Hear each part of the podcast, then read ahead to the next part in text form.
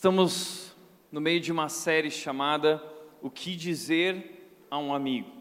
Nós temos falado sobre temas delicados, temas difíceis, assuntos polêmicos. Muitas vezes, diante de assuntos como esses, nós preferimos não nos posicionar. A gente não quer se queimar, a gente não quer falar algo que a gente não sabe, a gente não quer perder uma amizade. Mas temos descoberto nessa série que nós precisamos falar a verdade. Esse é nosso dever como cristãos. Nós precisamos falar a verdade, mas falar a verdade em amor. Efésios 4,15 diz: Antes, seguindo a verdade em amor. Então não existe amor sem verdade, não existe verdade sem amor, os dois precisam caminhar juntos. Por isso, nós temos falado nessa série sobre como se posicionar biblicamente e como agir ao mesmo tempo amorosamente sobre esses assuntos e questões difíceis. Nós falamos aqui sobre homossexualidade, nós falamos aqui sobre divórcio semana passada, e nessa semana nós vamos falar sobre pornografia. O que dizer a um amigo sobre pornografia? Talvez muita gente vai olhar e vai dizer: puxa, mas isso é um tema para uma igreja. Eu acho que esse tema é um tema inadequado. Na verdade, esse tema é extremamente necessário. E é isso que é ser igreja. A Bíblia diz que nós somos chamados para ser sal e luz da terra. E nós não podemos esconder a nossa luz, nós não podemos perder o nosso sabor como sal. Nós precisamos nos posicionar, nós precisamos nos posicionar com amor e hoje eu gostaria de me posicionar biblicamente a respeito desse assunto de forma amorosa. Lembrando que essa série não é uma série sobre opiniões, porque aqui somente a opinião de Deus importa. Nós estamos buscando aqui qual é a vontade de Deus, nós entendemos que Deus é o nosso Criador. Deus criou o homem, Deus criou a mulher, Deus criou o mundo em que nós vivemos, e tudo foi formado por Ele, e nós precisamos entender esse mundo, desculpa, a partir da ótica do Criador.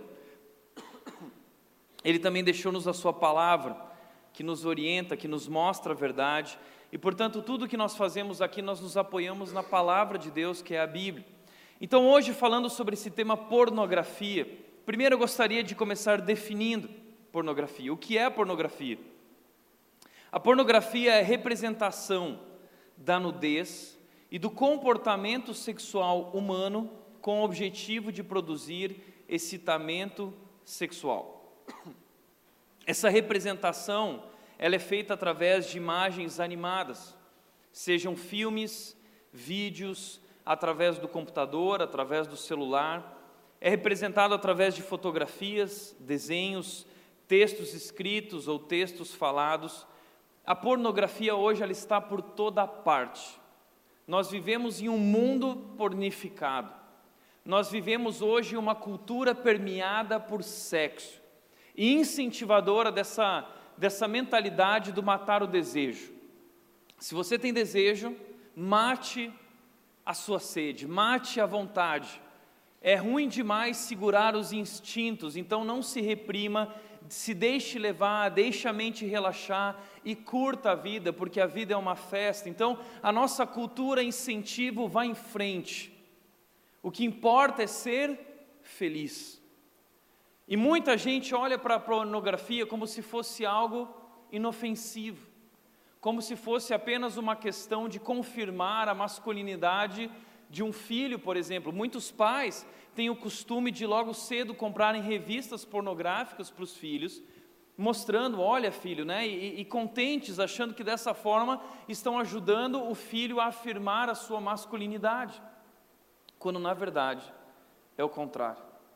Você está cavando, você está destruindo, você está construindo uma cilada para a vida do seu filho ou para a sua própria vida ao consumir esse tipo de material e sobre isso que eu gostaria de falar hoje. Eu quero apresentar a vocês três verdades que o seu amigo precisa saber sobre pornografia. Talvez três verdades que você precisa hoje conhecer a respeito da pornografia. A primeira delas é que a pornografia é destrutiva.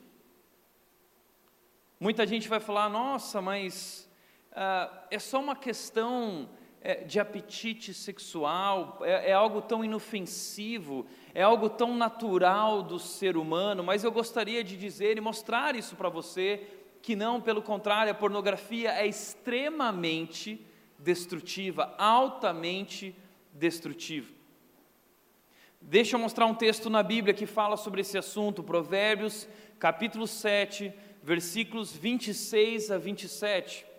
Sábios antigos escreveram os textos de Provérbios, um deles foi Salomão.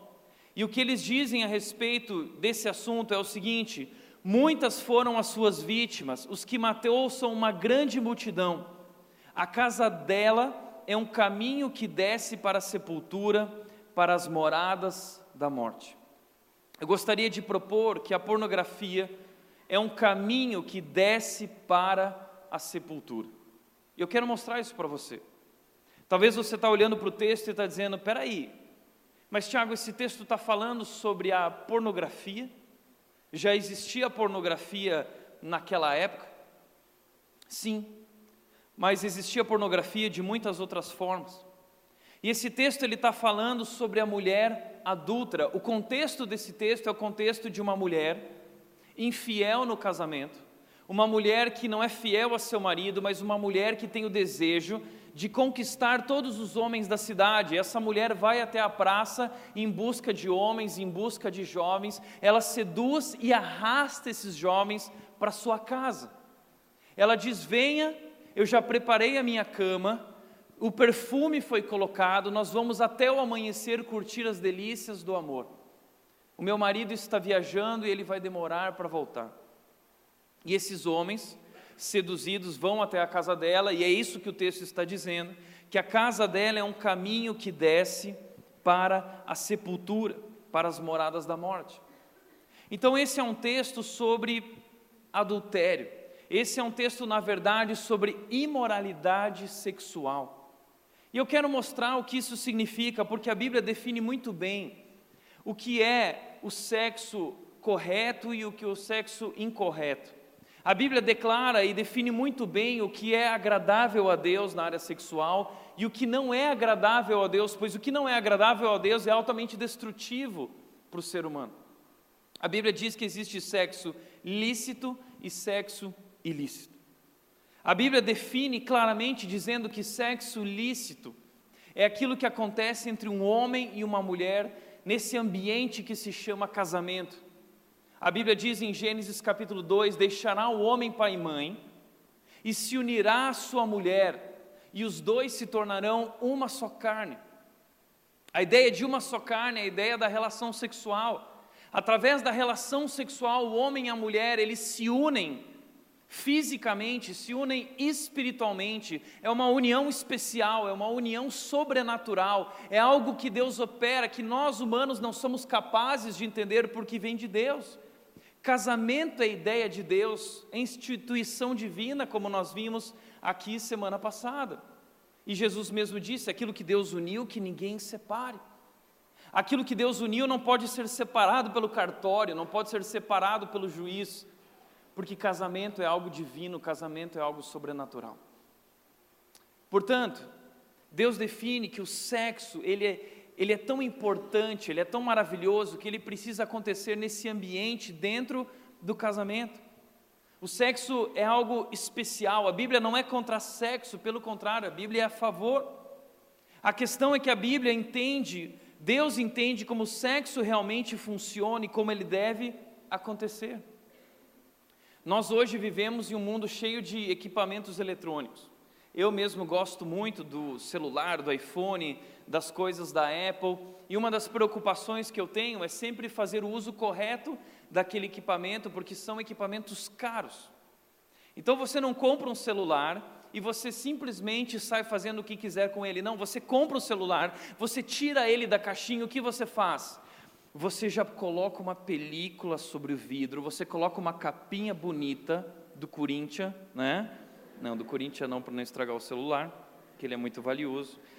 Mas você separa ali o celularzinho direitinho e, e, e você, você joga ele na piscina, tchá, a não ser que ele seja a prova d'água, e olha lá, ainda que seja, como eu, eu ainda assim duvido e tenho medo de pôr na água.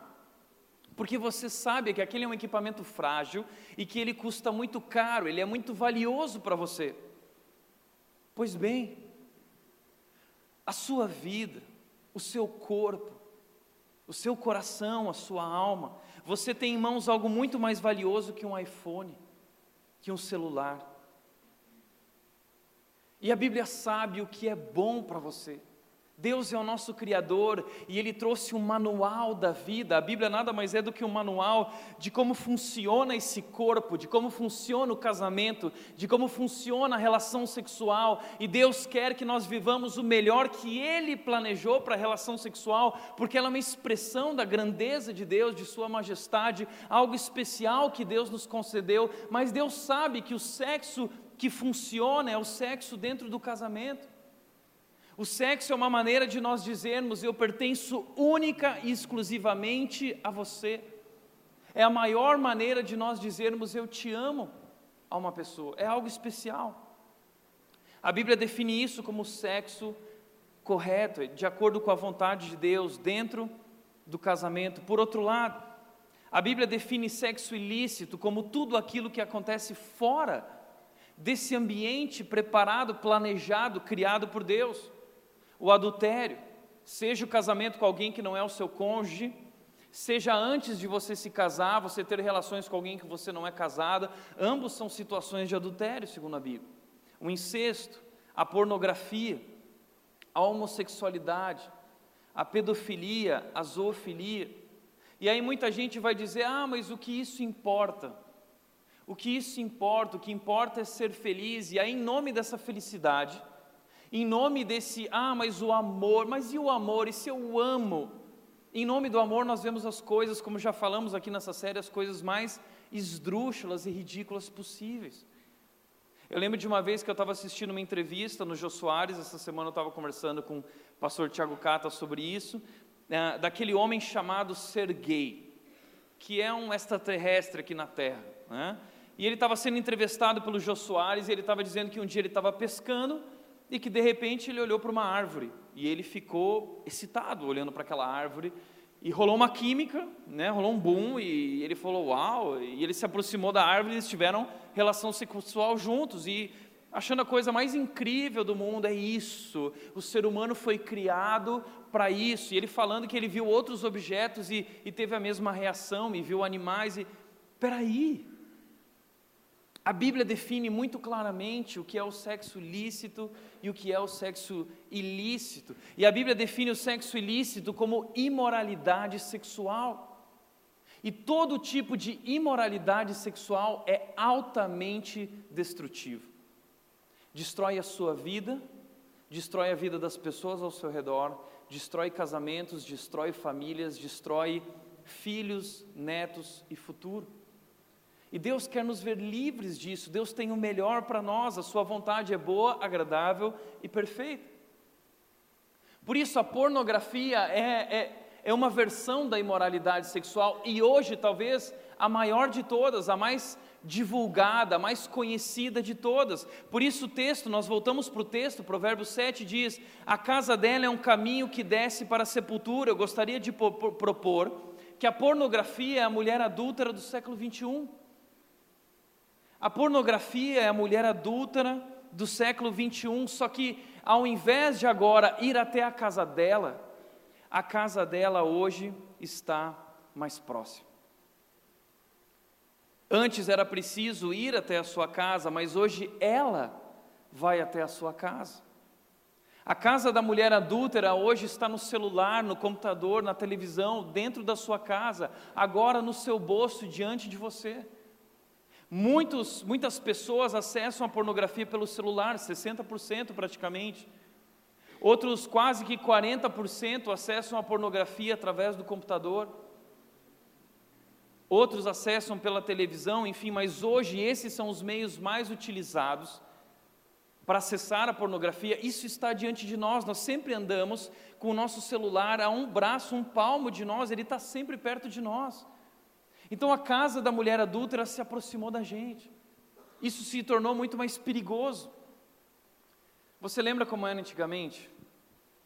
Antigamente as coisas não eram assim. Tudo era mais velado. Você não tinha acesso à nudez, você não tinha tanto acesso à pornografia. O máximo que você tinha era o que? Você estava passando na rua, e o momento auge de um adolescente é quando ele passava por uma banca de revista. E aí, naquele momento, preparava aquela posição, passando pela banca de revista, olhar para baixo, mas o olhinho para o lado. Né? Não tinha acesso. As revistas ficavam lá no andar de cima. Né? Você não conseguia enxergar as coisas, e se passava na frente da banca de revista, já ficava vermelho, acusava, logo já se acusava. Você ia numa locadora de vídeos, existia aquela sessão 18 anos com material pornográfico, que era fechado com uma porta, e, e sempre aquela curiosidade, né? O que existe lá dentro? E de repente saía alguém lá de dentro com vídeos, e havia aquela curiosidade, mas você precisava, se você queria alugar um vídeo daqueles, você precisava ir até uma locadora, passar o maior carão da história, ir até o atendente entregar a fita. Então ninguém fazia esse tipo de coisa, raras as pessoas que tinham coragem para isso.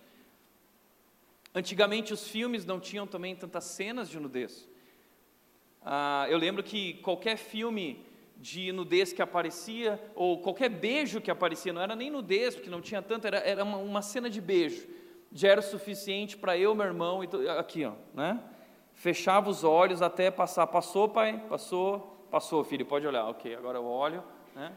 A preocupação de não é, acelerar o processo da, da sexualidade na nossa mente. Depois a gente foi crescendo, e aí a gente já, né, mais, mais jovem, assim, assistindo um filme junto com os pais, começava aquela cena mais caliente, e aí o pai, em vez da gente fechar os olhos, constrangido, não sou mais criança, aí o pai pegava, ia passar rápido o filme, só que piorava a situação na, na acelerado. Né? E aí passava maior caramba, maior constrangimento em família. Lembra quando você estava assistindo um filme, não tinha nenhuma cena de sexo, mas aí tinha dois segundos de uma cena caliente, e seus pais entravam bem naquela hora dentro da sala, falava: Poxa, filho, que filme é esse que você está assistindo? Tudo que nós tínhamos de pornografia na nossa adolescência era o que? Lagoa Azul. Então a gente ficava. Eu acho que é por isso que a sessão da tarde passou tanto Lagoa Azul. Porque era o filme mais assistido, esperado pelos adolescentes, porque até algumas, algumas ceninhas, né? Que hoje estão inocentes perto de toda a grandeza que existe, toda eh, de como está aberta essa questão da pornografia. Eu lembro que eu ficava assistindo televisão e minha mãe não deixava eu assistir Lagoa Azul, eles tinham essa preocupação. Ah, e aí a mãe ia para a cozinha, mas aquela curiosidade do pré-adolescente ou do adolescente trocava o canal. Aí quando a mãe voltava, trocava o canal de novo para o canal do Universal, estava lá o pastor Edmar Cedorana, a mãe, olha, como meu filho é crente, né? Puxa, aleluia. E muitos pais e mães são desligados e não percebem que os filhos, na verdade, estão procurando, eles têm curiosidade, eles estão sendo seduzidos. Eu lembro que a primeira vez que eu tive acesso a uma revista pornográfica, porque meus pais nunca é, é, é, incentivaram isso, sempre se posicionaram a respeito desse assunto. Eu lembro que eu estava na escola é, eu estava na natação, na equipe de natação do meu clube, e os meninos lá no vestiário abriram, tiraram de dentro da mochila uma revista pornográfica Playboy. Eu lembro que na hora que a revista saiu, o meu coração disparou. Tum, tum, tum, aquele desespero, né? E aquela curiosidade, os meninos folhando aquela revista e mostrando. Eu lembro até hoje daquelas imagens. A ciência diz que demora em torno de 15 a 40 anos para esquecer uma imagem sexual como uma imagem pornográfica. Eu lembro que eu fiquei nervoso, me senti culpado, porque meus pais tinham se posicionado sobre aquilo, mas ao mesmo tempo aquilo instigava, tinha a ver com o nosso instinto sexual.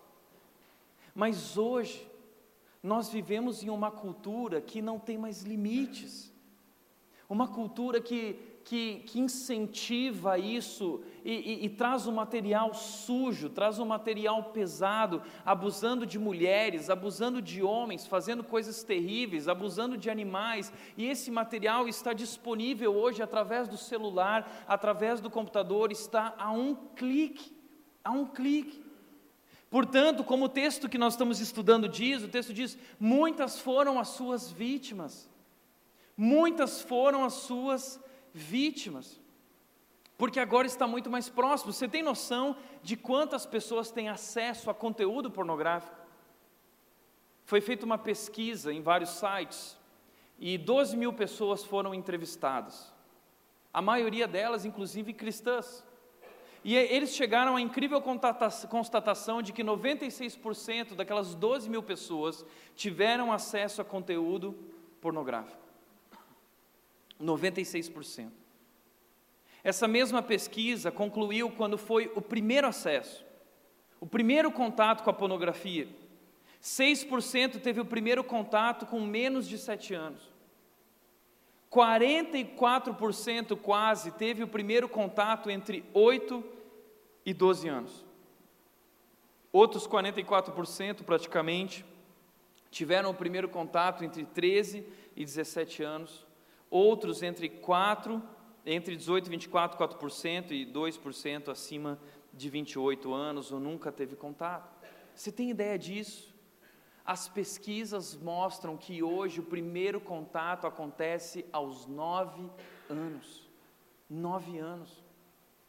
Isso é tão verdadeiro porque um jovem, algum tempo atrás, me procurou e compartilhou sobre um dia que ele tinha nove anos e ele foi na casa do amigo dele, que era filho de um líder da igreja, então ele chegou na casa e o amigo chamou ele e disse aqui, ah, deixa eu te mostrar algo. E mostrou para ele no computador pornografia homossexual. Há muito tempo atrás. Mas o menino tinha nove anos. O menino se tornou homossexual mas nove anos já tinha acesso àquele conteúdo, e a ciência mostra que crianças, elas não têm domínio, elas não têm capacidade de, de reação com relação à pornografia, aquilo se torna um impacto muito grande no coração, na alma, na mente daquela criança, aquilo destrói a sexualidade, aquilo destrói a capacidade mental da criança, é algo profundamente sério. A pornografia está se espalhando para as crianças através de músicas que as crianças ouvem. Eu já contei para vocês de uma vez que eu estava em Vinhedo e conversando com algumas meninas pré-adolescentes, eu estava lá dando um estudo, e as meninas no meio do estudo perguntaram o seguinte: Tiago, é, malícia é pecado? Aquela hora que a gente trava e congela, e você viria e fala assim: o que é malícia para você? Ah, por exemplo, Tiago, o que você o que você enxerga quando você olha para uma banana? E aí eu disse, eu vejo uma banana, uma fruta. E aí ela virou, não, Tiago, e, e quando alguém faz assim para você, o que isso significa, isso aqui? Eu disse, onde você aprendeu essas coisas? Ah, eu aprendi isso nas músicas da Rihanna. Ou seja, adolescentes estão ouvindo músicas com alto conteúdo pornográfico, como as músicas da Rihanna e outras artistas, como músicas da Anitta, como músicas de funk. O funk é extremamente pornográfico. Eu muitas vezes vou em festas de 15 anos, em festas de pessoas, e eles estão tocando aquelas músicas, e eu não consigo entender. Então nós estamos hoje sendo, é, é estamos absorvendo essa cultura permeada por sexo, por pornografia. As crianças estão acessando. Essa mesma pesquisa constatou que 57% das pessoas continuam consumindo pornografia constantemente. A maioria das pessoas acham a pornografia aceitável. Isso não é só entre os homens, isso é entre as mulheres também. Hoje eu estava conversando com a Marília Berti, que trabalha aqui conosco, ela estava falando de uma pesquisa dela, de que 90% das meninas também têm tido acesso à pornografia. E como funciona isso? A pesquisa relatou que tem 6% que acessa todos os dias, 7% acessa pelo menos uma vez por mês, e 42% acessa pelo menos uma vez por semana. Isso significa o quê? é um vício. É um vício, isso vai se tornando um vício cada vez maior. E o que isso provoca? Qual é a destruição que isso provoca? Primeiro, isso provoca uma vida sexual precoce na vida das crianças. E isso não é bom. Isso destrói a mente da criança. Isso faz a criança já começar a desenvolver na vida dela uma mentalidade desviada, distorcida do que é a sexualidade.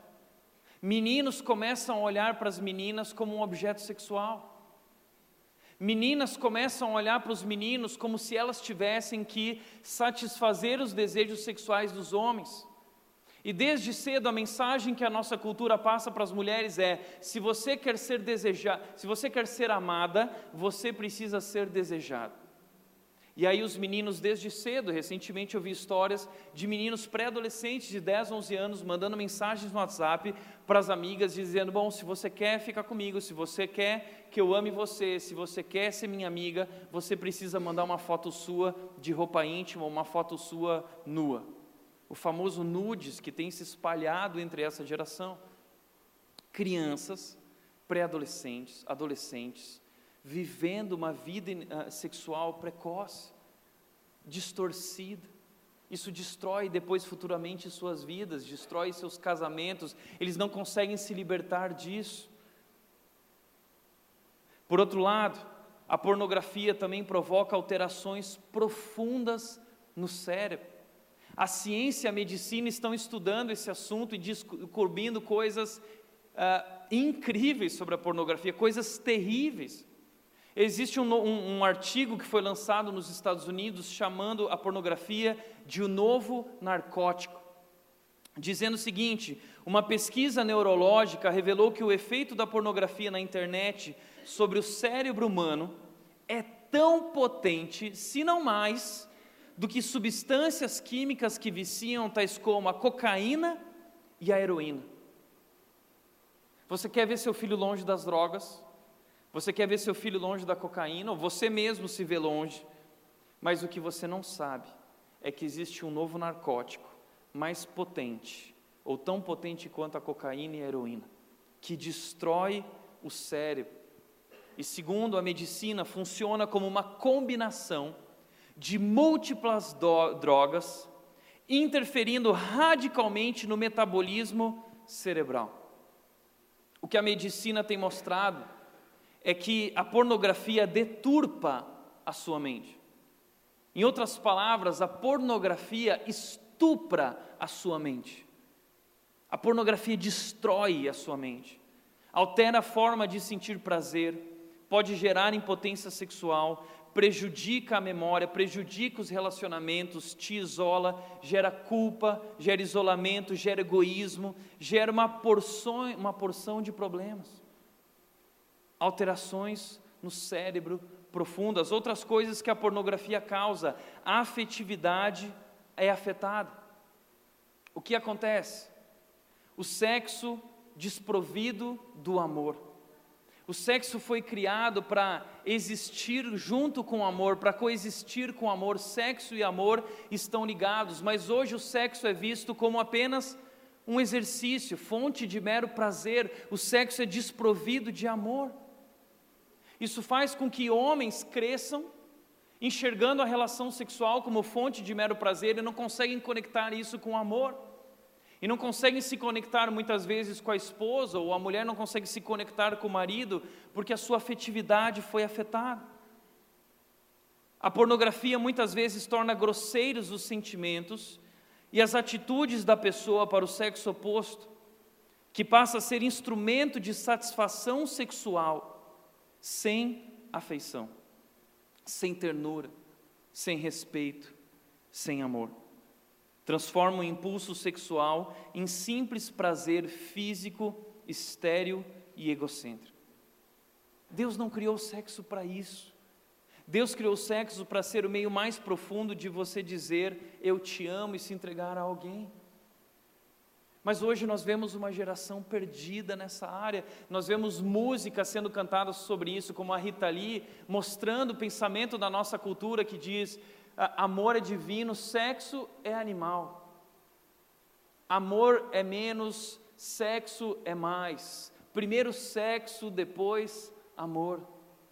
Então a nossa cultura vai fazendo essa distinção. A pornografia tem se infiltrado no pensamento, nos relacionamentos, nos casamentos, isso tem destruído a nossa sociedade. Veja o que disse uma mulher viciada em pornografia. Ela disse: Não estou sendo dramática quando afirmo que um clique errado mudou a minha vida. Fui instantaneamente levada a um mundo de imagens onde homens e mulheres tratam uns aos outros como animais, em relações sexuais abusivas. Homens e mulheres tratam uns aos outros como animais, como objetos. Eu postei no meu Instagram que nós íamos falar sobre esse tema pornografia. E uma moça respondeu dizendo: É isso, a pornografia tem tornado as mulheres objetos. É isso mesmo. A mulher é vista apenas como um objeto de satisfação sexual. Não existe verdadeiro amor, o homem só se aproxima da mulher realmente com interesse sexual. Isso tem destruído tudo. Isso não destrói a vida dos homens, destrói também a vida das mulheres. A realização se torna comprometida porque a pessoa não consegue mais encontrar prazer se não for através desses estímulos. O problema é que a pornografia traz uma sexualidade tão distorcida, performada diante das câmeras, sempre com esse olhar masculino. E aí então o homem vicia nesse olhar masculino da sexualidade. E ele não consegue mais encontrar prazer e realização se não for através desse tipo de estímulo. A ciência diz e a medicina dizem que o cérebro da pessoa fica viciado nas altas doses de dopamina que o cérebro libera através do prazer da pornografia. E a pessoa não consegue mais fazer nada além de saciar esse desejo por mais e por mais. Muitos querem parar, mas não conseguem e nem sabem onde pedir ajuda, pessoas que se tornam escravos desses estímulos escravizantes estímulos escravizantes. A pornografia tem alto poder de escravidão. Torna as pessoas viciadas, escravas. Eu já ouvi testemunhos de jovens, pasmem, que não conseguem trabalhar, que se masturbam de 5 a 8, 10 vezes no trabalho todos os dias. E desculpa, eu sei que isso é sério, mas você está vendo o quanto isso está destruindo a vida dos nossos jovens, os casamentos, as famílias.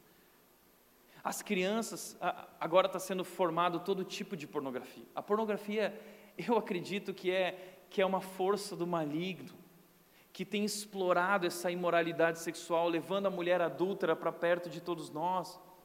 Na vida das crianças existe pornografia infantil através de desenhos. Os desenhos japoneses estão cheios de pornografia. Os desenhos de hentai, é, existem pré-adolescentes que eles estão se satisfazendo com pornografia de robôs. Você está entendendo o que isso causa na, na vida dessas crianças no futuro? O cérebro da criança vai assimilando aquilo. A ciência e a medicina dizem que no nosso cérebro vão se criando trilhos que vão formatando e padronizando a forma de sentir prazer. E aquilo então se torna o caminho daquele jovem, o caminho daquela jovem. Estímulos escravizantes. Existe hoje pornografia para mulheres, pornografia para homens. Uma forma de pornografia para mulheres se chama 50 tons de cinza. É uma pornografia em versão feminina. Ah, e parece tão bonitinho. Mas sabe por quê? Porque o que excita a mulher é diferente do homem. O homem é muito pelo olhar, mas a mulher muitas vezes é pelo que ouve, é, é, é, por quem está diante dela, quão poderoso é aquele homem, aquele Mr. Grey, não sei das quantas, não sei o que. Ah, é uma forma de pornografia. Ah, mas não aparecem cenas pesadas, ok, mas a trama envolvente tem a ver com isso. Tome cuidado, porque a pornografia destrói, como nós vemos no testemunho desse homem chamado Terry Crews, ele disse o seguinte, um ator muito famoso, e ele disse: Por anos, meu segredinho sujo foi que eu era viciado em pornografia. Um homem muito famoso. Se tornou um problema tão grande que eu não contava para ninguém. A pornografia realmente bagunçou a minha vida, de várias formas, afetou tudo. Afetou a vida, o casamento, o trabalho. Alguns anos atrás eu recebi um amigo no meu escritório. Ele me ligou de São Paulo e disse: Tiago, eu preciso conversar com você. Preciso te compartilhar um segredo. E esse amigo chegou na minha sala, ele se sentou e eu disse: Por favor, pode contar. Não há segredos entre nós. Ele disse: Não, Tiago, você não está entendendo o que está acontecendo na minha vida. E ele começou a compartilhar que ele foi pastorear uma igreja, ele era solteiro. E ele tinha a noiva dele, que morava em outro lugar, e ele era pastor sozinho naquela igreja. E ele falou: muitas vezes eu ficava sozinho, eu me sentia carente. E aí eu me sentia seduzido pela pornografia, eu acessava sites pornográficos, e no começo era uma vez por semana. E eu me sentia mal depois, eu me arrependia, eu pedia perdão a Deus, eu não queria mais aquilo, eu queria me libertar, mas eu não conseguia, aquilo lá foi me escravizando. Até que então eu comecei a acessar todos os dias, todos os dias, todos os dias, e aquilo foi se tornando muito grandioso na minha vida. Eu ia acessando várias vezes durante o dia, até o ponto que, que a própria pornografia já não me satisfazia mais. Eu não sei se você já percebeu isso, mas a pornografia é uma porta de entrada para a imoralidade sexual. É, ela é só o começo. Veja o que o texto que nós falamos aqui diz: é um caminho que desce para a sepultura. O celular, o computador é só o começo de um caminho que desce para a sepultura. E ele começa, começou a compartilhar que então ele precisava de algo mais forte, então ele começou a se envolver com prostitutas. Um pastor começou a ter relação com prostitutas. E aí ele virou para mim e disse: Tiago, mas a relação com uma prostituta ainda não é o suficiente. Por quê? Porque a pornografia, na verdade, é a sexualidade num olhar masculino. São mulheres agindo como homens. Então, eh, já não me agradava mais, já não me satisfazia, eu precisava de algo mais pesado, eu precisava de algo mais sujo. E ele virou e disse: Tiago, por que, que você acha que é, Adriano Imperador, Ronaldo Fenômeno, homens que tiveram escândalos com travestis, por que, que você acha que esses homens que podiam ter a mulher que eles quisessem, eles preferiam um homem? Homens perdidos e viciados na imoralidade sexual, no fundo do poço. E foi lá que eu cheguei. E ele contou que ele começou a tão, então ter relação com travestis. E aí ele pensou: não, mas quando casar, eu vou resolver os meus problemas. E esse é o ledo engano de muita gente. Não, quando casar, aí está resolvido. E ele casou. E aí então a esposa dele não tinha o mesmo padrão sexual que ele. Então o que, que ele fazia? Todos os dias ele saía do escritório, passava na rua Augusta e tinha relação com travestis. Começou com pornografia. Isso destruiu a vida dele, isso destruiu o ministério dele, isso destruiu a família dele. A pornografia mata. A pornografia é a mulher adúltera do nosso século. Algumas semanas atrás, eu recebi um pastor de São Paulo que veio compartilhar comigo a luta dele com a homossexualidade. Compartilhou que essa não é só a luta dele, mas de muitos outros pastores com os quais ele, inclusive, se relaciona. Homens que começaram na pornografia. Você está entendendo a gravidade de tudo isso? Tenho recebido pessoas que vêm conversar comigo e falam assim: Tiago, eu não consigo dormir sem antes acessar pornografia. Todas as noites, para eu conseguir dormir, eu preciso acessar esses sites pornográficos. Isso é pesado. Isso tem destruído a vida das pessoas. Além de tudo isso, a pornografia desmoraliza a mulher. Muitas mulheres acreditam que precisam ter tal postura sexual para agradar os homens. As meninas acreditam nisso. Eu preciso ser desejada para ser amada. Então as meninas fazem o que os homens querem. E eu vi coisas quando eu era pastor de jovens, eu tive que pastorear casos de meninas de 11, 12, 13 anos tendo vida sexual ativa, fazendo coisas que você não é capaz de imaginar, sendo submetidas por esses meninos. Muitas mulheres se casam e são submetidas por, seu mari por seus maridos a situações. Recentemente foi lançado um filme no Netflix falando sobre isso, o marido que para ter prazer ele precisava de uma relação sexual pesada, agredindo a sua mulher. Isso está acontecendo. Nós precisamos nos posicionar sobre isso, nós precisamos respeitar as mulheres. As mulheres foram criadas à imagem de Deus, o homem foi criado à imagem de Deus, eles são iguais. Essa sexualidade está errada, pervertida, isso tem destruído a nossa sociedade. Além de tudo isso, a pornografia alimenta o tráfico sexual, inclusive de drogas também, e o abuso sexual infantil. Eu não sei se você sabe, mas quando você consome esse material, você está contribuindo para o tráfico de drogas, contribuindo para o tráfico sexual, contribuindo para o abuso sexual infantil. Você não faz nem ideia do mundo que existe por trás da pornografia. Pesquisas mostram que 85% dos homens presos com porte de pornografia infantil já tinham abusado de uma criança. Inúmeros suicídios de atrizes, Vai pesquisar. Você vai descobrir a quantidade de mulheres que não conseguem se libertar desses diretores dos filmes pornôs que escravizam elas a essas situações e muitas delas tiram a vida para se libertar porque não aguentam mais aquela sujeira. Inúmeros casamentos são destruídos hoje por causa da pornografia. Inúmeros casamentos destruídos.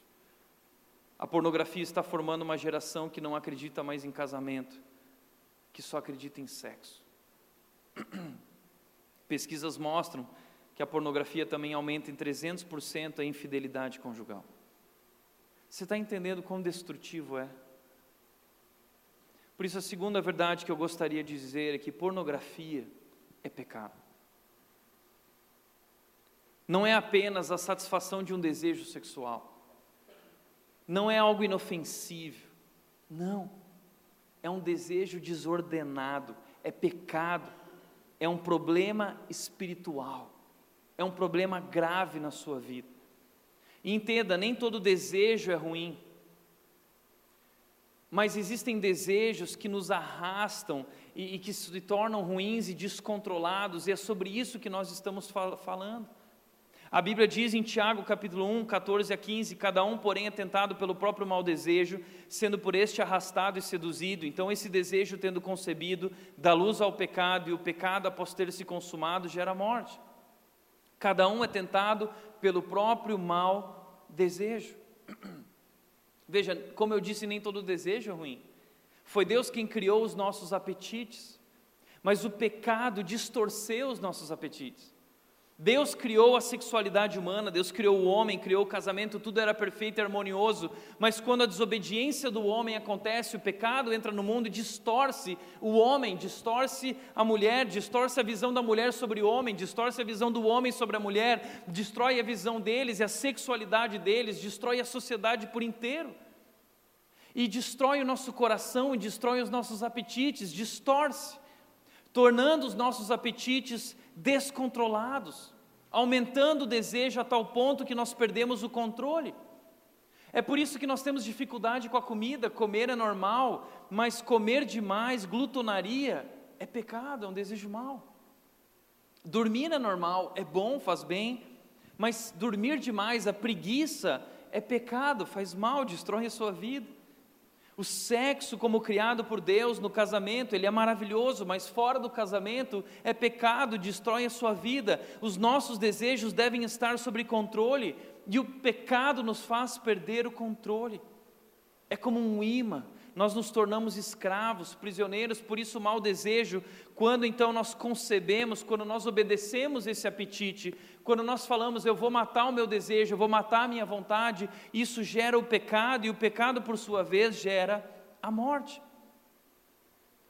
Isso vai nos arrastando, e então o pecado elimina o nosso futuro, mina a nossa vida, como disse o texto, é um caminho que desce para as moradas da morte. Um abismo leva a outro abismo, diz a Bíblia. O caos gera o caos. O desejo sexual não é pecado, mas a pornografia é, é imoralidade. Quando você acessa a pornografia, você está obedecendo ao seu desejo. O problema é que é um desejo desordenado, e desejos desordenados destroem a sua vida. Destroem a sua vida. Ah, Tiago, mas como eu lido com isso? Porque eu tenho desejo, muitas vezes ele vem, isso é, isso é natural. Sim, o desejo é natural. Certo homem disse que você não pode uh, impedir os pássaros de voar sobre a sua cabeça, mas você pode impedi-los de fazer um ninho. Então, quando o desejo vem, quando o pensamento vem, o que nós precisamos aprender é, é nos controlar. Mas, Tiago, é grande demais, eu sou arrastado. É isso que é o pecado. Por isso, como disse Susana Wesley, pecado é qualquer coisa que debilite a sua razão, enfraqueça a sua consciência, obscureça o seu discernimento de Deus, te afaste das coisas espirituais ou eleve a autoridade do seu corpo sobre a sua mente. Você, a sua mente começa a obedecer o seu corpo e não o contrário. Essa coisa é pecado, por mais inocente que possa parecer.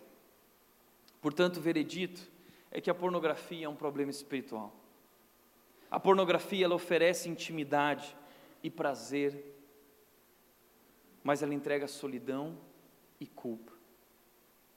A pornografia te promete felicidade satisfação, mas o que ela entrega é vergonha.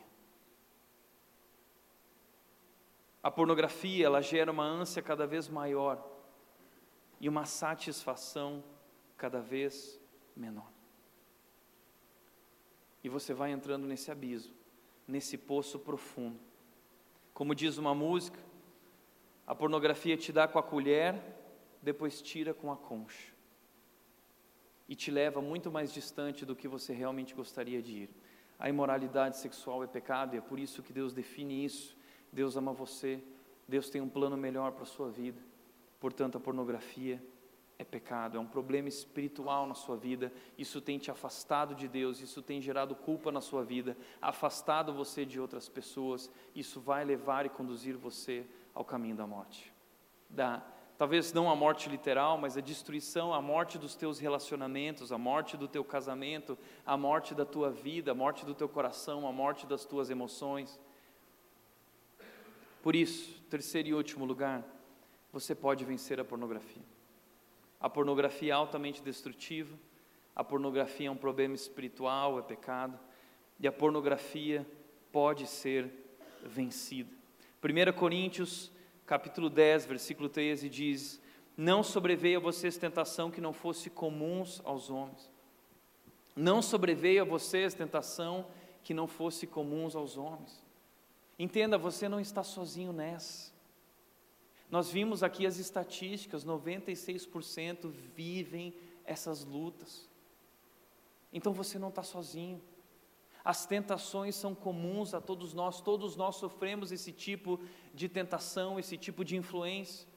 Eu sempre falo sobre aquele dia em que eu ouvi o pastor Ari Veloso diante de 2.500 pastores dizendo o seguinte: Eu tenho quase 80 anos de idade, eu ainda luto com pensamentos impuros.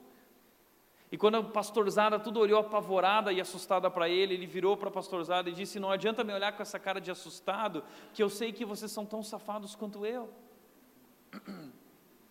Gente, posso falar uma coisa? Eu sei que o seu marido é um safado, porque eu também sou e todos nós somos. Todos nós somos. E não são só os maridos, às vezes são as mulheres, também todos nós temos tentações. Nós temos dito aqui: não existem pessoas perfeitas. Todos pecaram, diz a Bíblia, ninguém presta, todos pecaram, todos, não existe pastor, não existe ninguém, todos diante de Deus erraram, estão perdidos, estão distantes de Deus. Eu compartilhei histórias com vocês. Não existe tentação que não seja comum aos homens. Mas por outro lado, o texto continua dizendo que Deus não permitirá que nós sejamos tentados além do que nós podemos suportar. Portanto, nunca use a desculpa, Tiago, mas é maior do que eu, eu não consigo vencer, porque sim, você é capaz de vencer, nós podemos vencer a pornografia, é a promessa de Deus, e como eu venço a pornografia? Sozinho você não vence, o texto diz, mas quando forem tentados, Ele, Deus, lhes providenciará um escape para que possam suportar. Deus é o maior interessado em nos ajudar.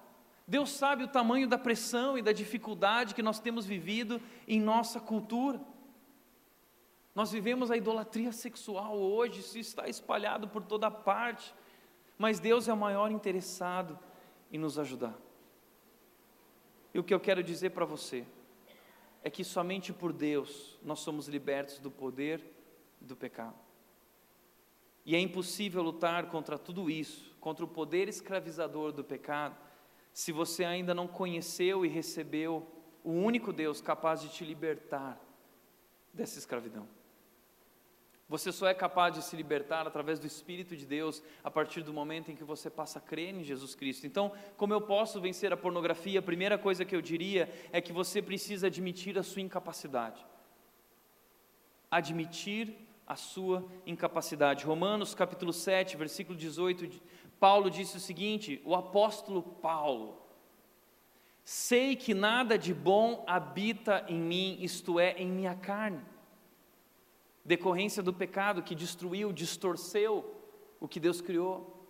Porque tenho desejo de fazer o que é bom, mas eu não consigo realizá-lo. Você já percebeu que existe algo de errado com a gente? Você quer parar de mentir, mas você não consegue. Eu hoje, lá no WhatsApp do grupo de futebol da Rede, eu queria parar de provocar sobre o Neymar, mas eu não aguentei. Né? Sei que nada de bom habita em mim, nós somos assim, nós temos dificuldades, são coisas de, que, que, que, que tomam conta, assumem o controle de nós, nós não conseguimos nos libertar. Nós temos o desejo de fazer o que é bom, mas nós não conseguimos, muitas vezes é maior do que nós. E sim, você precisa começar a libertação.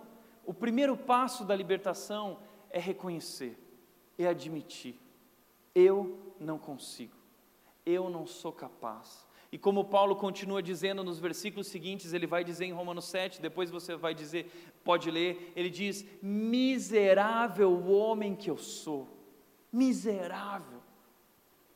É, esse é o nosso veredito. Se nós formos olhar no espelho, talvez você se sente assim quando olha no espelho: miserável homem que eu sou, miserável mulher que eu sou. Mas a história não termina aí. O segundo passo que Paulo nos ensina, além de admitir a nossa incapacidade, é nós rendermos-nos a Deus, porque o que eu não sou capaz de fazer, Deus fez por mim. Paulo diz: Miserável homem que sou, mas graças a Deus por Jesus Cristo, que me amou e se entregou por mim, o nosso Salvador, o nosso Senhor. E ele continua dizendo em Romanos capítulo 8, versículos 1 e 2: Portanto, agora já não há mais condenação para os que estão em Cristo Jesus, porque por meio de Cristo Jesus, a lei do Espírito de vida me libertou da lei do pecado e da morte. A graça nos liberta. O poder de Jesus, através do seu sacrifício na cruz, nos liberta do poder da escravidão do pecado.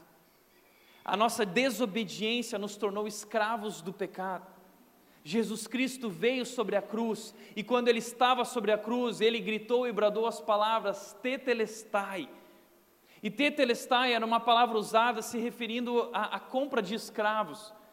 Quando eles compravam escravos, lá estava escrito tetelestai, o carimbo foi pago, está consumado, e o que Jesus fez sobre aquela cruz foi bradar e dizer: tetelestai, eu paguei o preço. Vocês não são mais escravos do pecado, agora vocês foram alcançados por mim. Eu resgatei vocês da perdição, eu resgatei vocês da sepultura, eu resgatei vocês das moradas da morte e eu trouxe vocês do império das trevas para o reino do meu amor, para o meu reino de luz. Então já não há mais condenação para os que estão em Cristo Jesus, você já não é mais em Cristo escravo do pecado, agora não habita mais em você a lei do pecado, agora habita em você, se você crê em Jesus Cristo, habita em você a lei do Espírito de vida que liberta, que restaura. Mas você só vai experimentar isso na sua vida se você admitir e se render a Deus e deixar Deus operar a sua obra em sua vida. Por isso que o texto também de Tito diz o seguinte, capítulo 2, porque a graça de Deus se manifestou Salvador a todos os homens. Ela nos ensina, essa graça agora nos ensina a renunciar à impiedade às paixões mundanas e a viver de maneira sensata e justa e piedosa nesta era presente, enquanto aguardamos a bendita esperança. Então, a Deus, agora que nos libertou do poder do pecado, nos convida a viver uma nova vida a viver o novo, uma nova postura, uma nova atitude, uma nova mentalidade, um novo jeito de viver, um novo jeito de caminhar, uma nova conduta.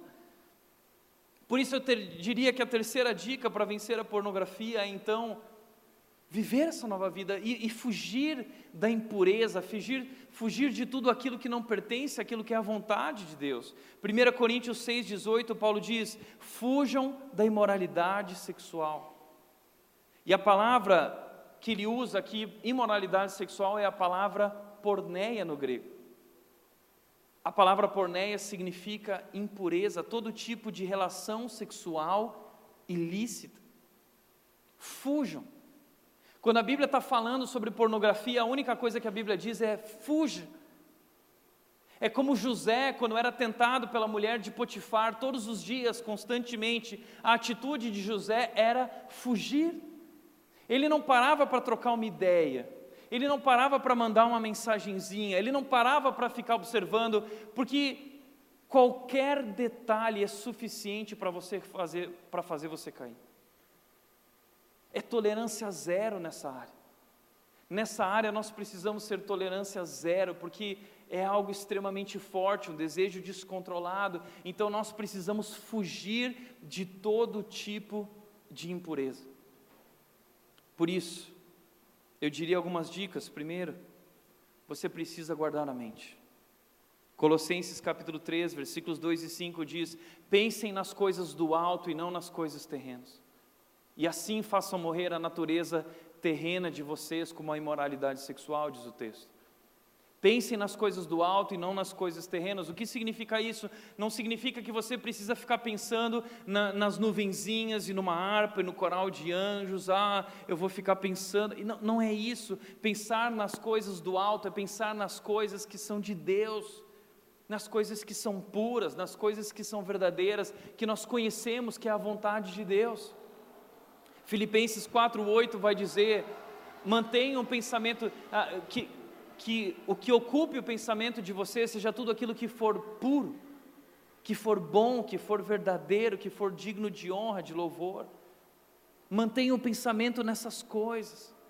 Romanos 12, 2 vai nos dizer: não se conformem com este mundo, não assumam um padrão deste mundo, mas transformem-se pela renovação da sua mente.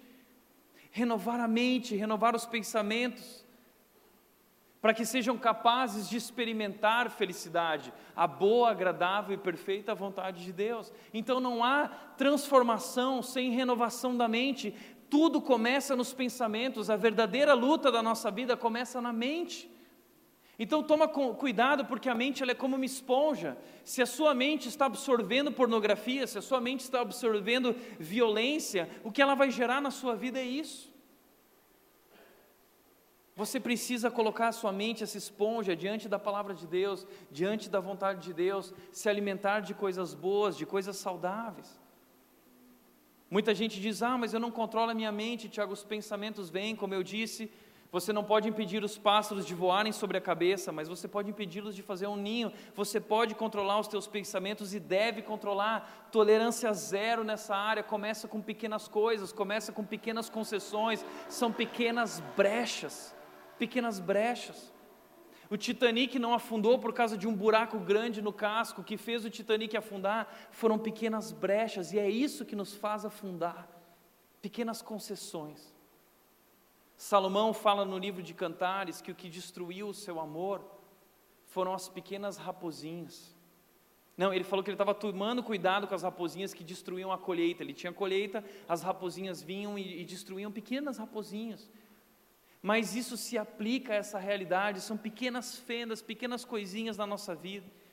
Começa com pequenas coisas, então tolerância zero. E um desafio que eu tenho para a sua vida é esse desafio dos 36 dias de pureza. Nós estamos lançando um devocional aqui na rede, que nós trouxemos esse material de, de um outro grupo que formou o material, nós compilamos ele com a nossa cara, o nosso layout, nós estamos oferecendo isso, está lá no nosso Facebook da rede nós vamos mandar para o WhatsApp e você vai poder todos os dias fazer um devocional lendo um texto bíblico e respondendo perguntas e te ajudando numa caminhada de 36 dias encontrando pureza sexual, mantendo o seu pensamento nas coisas do alto. Você pode depois acessar. Segunda dica que eu diria: guarde os olhos. Guarde os olhos. Jó disse no seu capítulo 31, versículo 1, ele disse: Fiz um acordo com os meus olhos para não olhar por uma donzela. Imagina, Jó já vivia esse desafio há quatro mil anos atrás. O desafio de não olhar por uma donzela, ele, ele colocou um guarda diante dos seus olhos, ele assumiu um compromisso, ele fez um pacto consigo mesmo de dizer: Eu não vou ficar alimentando a minha mente através dos meus olhos porque os olhos são a janela do nosso corpo, é através dos olhos que nós alimentamos o nosso corpo. A Bíblia diz: se teus olhos forem bons, todo o teu corpo será bom, mas se teus olhos forem maus, todo o teu corpo será mau. Então a questão é que você está deixando os seus olhos se levarem, e eles se vão, e eles se perdem, eles te carregam, e você enche a sua vida de coisas ruins. Controle os seus olhos, assuma um compromisso, Homem, onde você estiver, cuidado para não ficar olhando para as mulheres com esse desejo sexual errado, desvirtuado.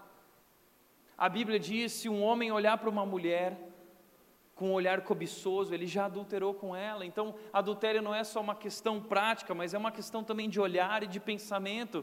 Por isso, Jó disse: Eu assumi um compromisso com os meus olhos, porque tudo começa no olhar. Jó termina depois desse texto, lá pelo versículo 11 e 12, ele diz: Porque eu sei que se eu tivesse feito concessões, isso teria destruído a minha vida, teria extirpado a minha colheita. Vá ler. Homens de Deus, homens da Bíblia, relatando suas lutas sexuais, suas tentações, dizendo que assumiram compromissos. Jó foi íntegro, mas outros não foram. Salomão não foi. Salomão se perdeu. Sansão se perdeu. Davi se perdeu. Qualquer um de nós pode se perder. Evitar a ociosidade é uma outra dica. Segundo Samuel, capítulo 11, 1 e 2, vai falar sobre o dia em que Davi, o rei Davi, ele chegou à época que todo mundo ia para a guerra, todo mundo foi, e Davi ficou sozinho em casa.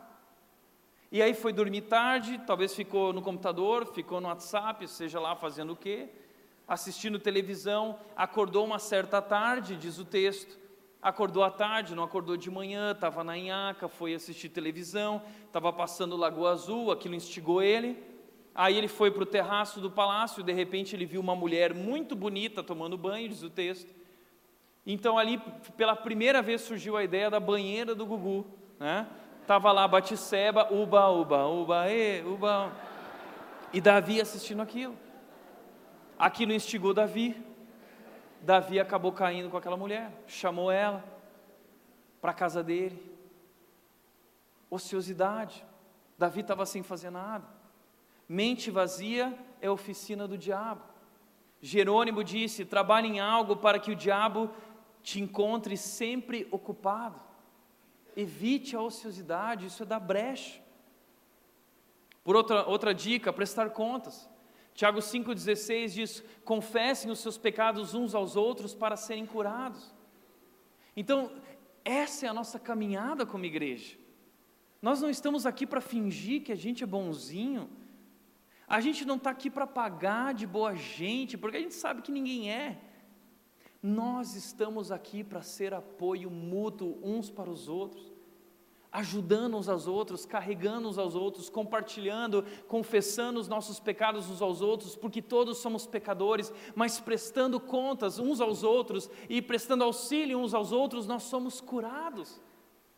Essa terapia de falar de compartilhar, de confessar, isso liberta. Não basta confessar a Deus, você precisa confessar para alguém também e pedir ajuda. Você não vai sair dessa sozinho, acorda. Peça ajuda. Se for necessário, talvez hoje é dia de chegar em casa e bater um papo com a sua esposa. Talvez hoje é dia de chegar em casa e bater um papo com seu marido, ou essa semana. Vocês precisam conversar sobre isso. E o que eu quero dizer é mulher, não abra mão do seu casamento se você descobrir algo, ou se você descobriu algo. Lute pelo seu casamento, ajude o seu marido, entenda a batalha que ele está vivendo. Deus pode curar a sua vida, Deus pode curar o seu relacionamento. Ame esse homem, conceda graça a ele e ajude ele a vencer. E que vocês possam viver o amor e a graça de Jesus dentro do casamento. O casamento é sobre isso. Não adianta pular fora, não adianta desistir. Você casou com um pecador, você, homem, casou com uma pecadora.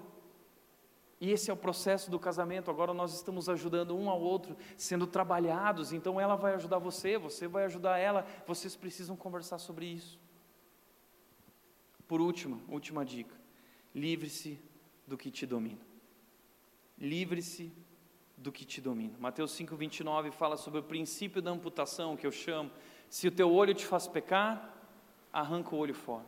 Se a tua mão direita te faz pecar, arranca a mão direita fora, porque segundo o texto é melhor perder o olho ou perder a mão do que perder o corpo inteiro e ser todo ele lançado no inferno. Sabe o que isso significa? Se você não sabe lidar com a internet, não use a internet. É melhor acabar com a internet do que destruir a sua vida. Se você não sabe usar o celular, o Instagram, o Facebook, não use o Facebook. Não use o Instagram. É melhor perder o Instagram ou o Facebook do que perder o seu casamento ou destruir a sua vida. Ou você acaba com a pornografia, ou ela acaba com você. É um caminho que desce para a sepultura. Eu quero te mostrar isso através de um vídeo bem pesado. E depois eu volto para encerrar o nosso momento. Presta atenção.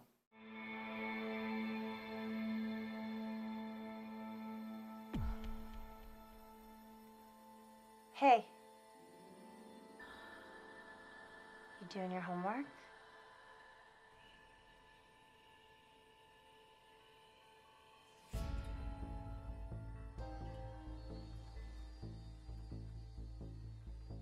Can I ask you something?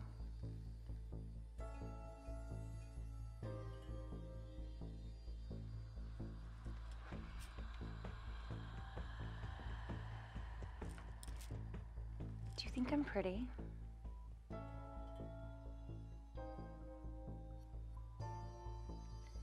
What's your favorite part about me?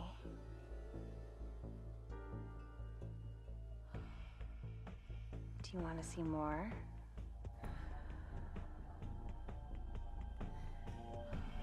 I can show you whatever you want. Honey, dinner's almost ready.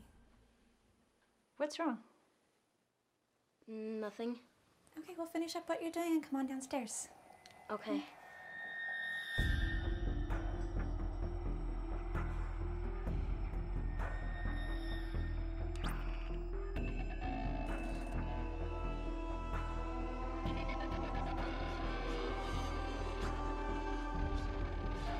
¿Qué es lo que estás viendo?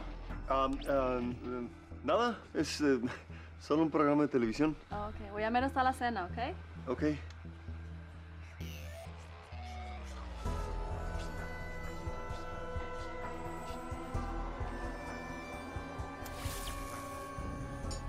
Hana, tulungan mo ako maghain sa hapagkainan, ha? Opo. Felipe, la cena está lista. Come on, it's dinner time.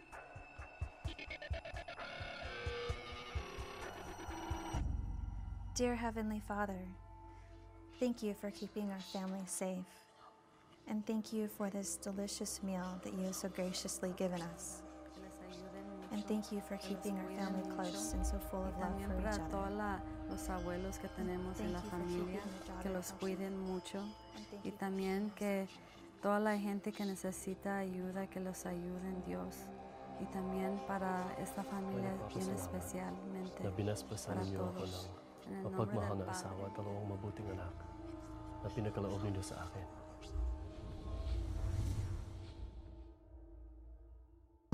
Dos 7 bilhões de pessoas no planeta, 2,2 bilhões estão online.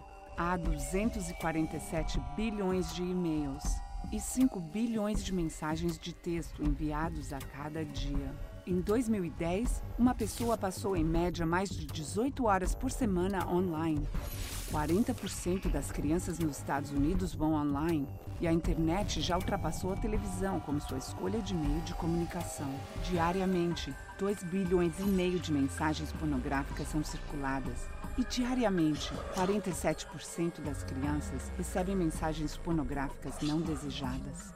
Estatísticas mostram que a idade média de ver pela primeira vez a pornografia são 9 anos de idade. 90% das crianças entre 8 e 16 anos já tem visto alguma forma de pornografia. 77% dos adolescentes antes de 18 anos tinham visto na internet. E 80% dos 15 aos 17 anos foram expostos à pornografia extrema. De fato, a indústria adulta diz que de 20 a 30% do tráfico vem das crianças. Mais de um bilhão de páginas web pornográficas está apenas a um clique. Metade de todas as famílias cristãs relatam que a pornografia é um problema grave e que aumenta a infidelidade conjugal por mais de 300%. Ainda assim, 67% dos homens, 49% das mulheres pensam que a pornografia é aceitável. Metade de todas as pessoas envolvidas em interações sexuais na internet perdeu interesse em relações sexuais com seus cônjuges. De acordo com a Academia Americana de Advogados, 68% de todos os divórcios envolveu um encontro com um amante novo na internet. Muitos pastores concordam que o apego pornográfico é a dependência mais prejudicial para sua congregação. Ainda assim, em uma pesquisa conduzida em 2002, 30% de todos os pastores viram a pornografia na internet nos últimos 30 dias. E mais da metade fizeram isso no ano passado. De acordo com uma pesquisa conduzida em agosto de 2006, 20% das mulheres sofrem da dependência à pornografia. Mas há uma saída. Há lugares dedicados a restaurar famílias desfeitas e a educar os pais. Em primeiro lugar, você tem acompanhado a vida do seu filho e orientado o seu acesso à internet? Uma imagem pornográfica demora em torno de 15 a 40 anos para sair da mente de uma criança, ou de um jovem, de um homem, ou de uma mulher. Segundo lugar, você vive secretamente alguma luta sexual? Tome coragem e busque ajuda urgentemente. Como o vídeo disse, existem lugares onde você pode buscar ajuda. E graças a Deus, esse é um dos lugares. A igreja rege um lugar de restauração. Eu tenho visto Deus restaurando pessoas, vidas, libertando pessoas. Deus pode transformar a sua vida, Deus pode transformar o seu casamento. Busque ajuda, não viva essa vida de silencioso desespero. Terceiro lugar, não importa o tamanho da sua luta, em Jesus há poder para se libertar e vencer o pecado. Talvez hoje você se sente envergonhado. Talvez essa é a única palavra, vergonha. Talvez você se sente como aquela mulher adúltera. E os homens diante dela com pedras. Ela acessou a imoralidade, ela se envolveu com a imoralidade. O que a imoralidade gera é vergonha, é culpa. E aqueles homens estavam prestes a matá-la. Quando Jesus disse: Peraí. E Jesus concedeu graça àquela mulher e amou aquela mulher e ensinou a todos aqueles homens que a mesma luta que ela vivia é a luta que todos nós vivemos. E Jesus disse: Agora você pode ir, libertou ela do pecado e disse: Agora vai, não peques mais. Mas Jesus fez isso porque ele disse: Vai, porque eu vou tomar a pedrada no teu lugar. O que eu quero te dizer é que o teu pecado da pornografia, da imoralidade sexual, talvez você já se envolveu em adultério, Talvez você já se envolveu em outros tipos de moralidades, talvez você traiu sua esposa, traiu seu marido, talvez você foi infiel. Eu quero dizer que o teu pecado e imoralidade foi colocado na cruz. Eu nunca saberei o peso dos meus pecados lá na cruz. Mas o teu pecado foi colocado sobre Jesus e não há luta que Jesus não possa libertar e vencer. O espírito de vida está em você, se você crê em Jesus, e Ele vai libertar, se você crê. Por isso eu quero te convidar a encerrar essa noite cantando e se entregando a esse Deus maravilhoso, admitindo sua fraqueza e se rendendo a esse Deus poderoso e dizendo: Só em Ti confiarei.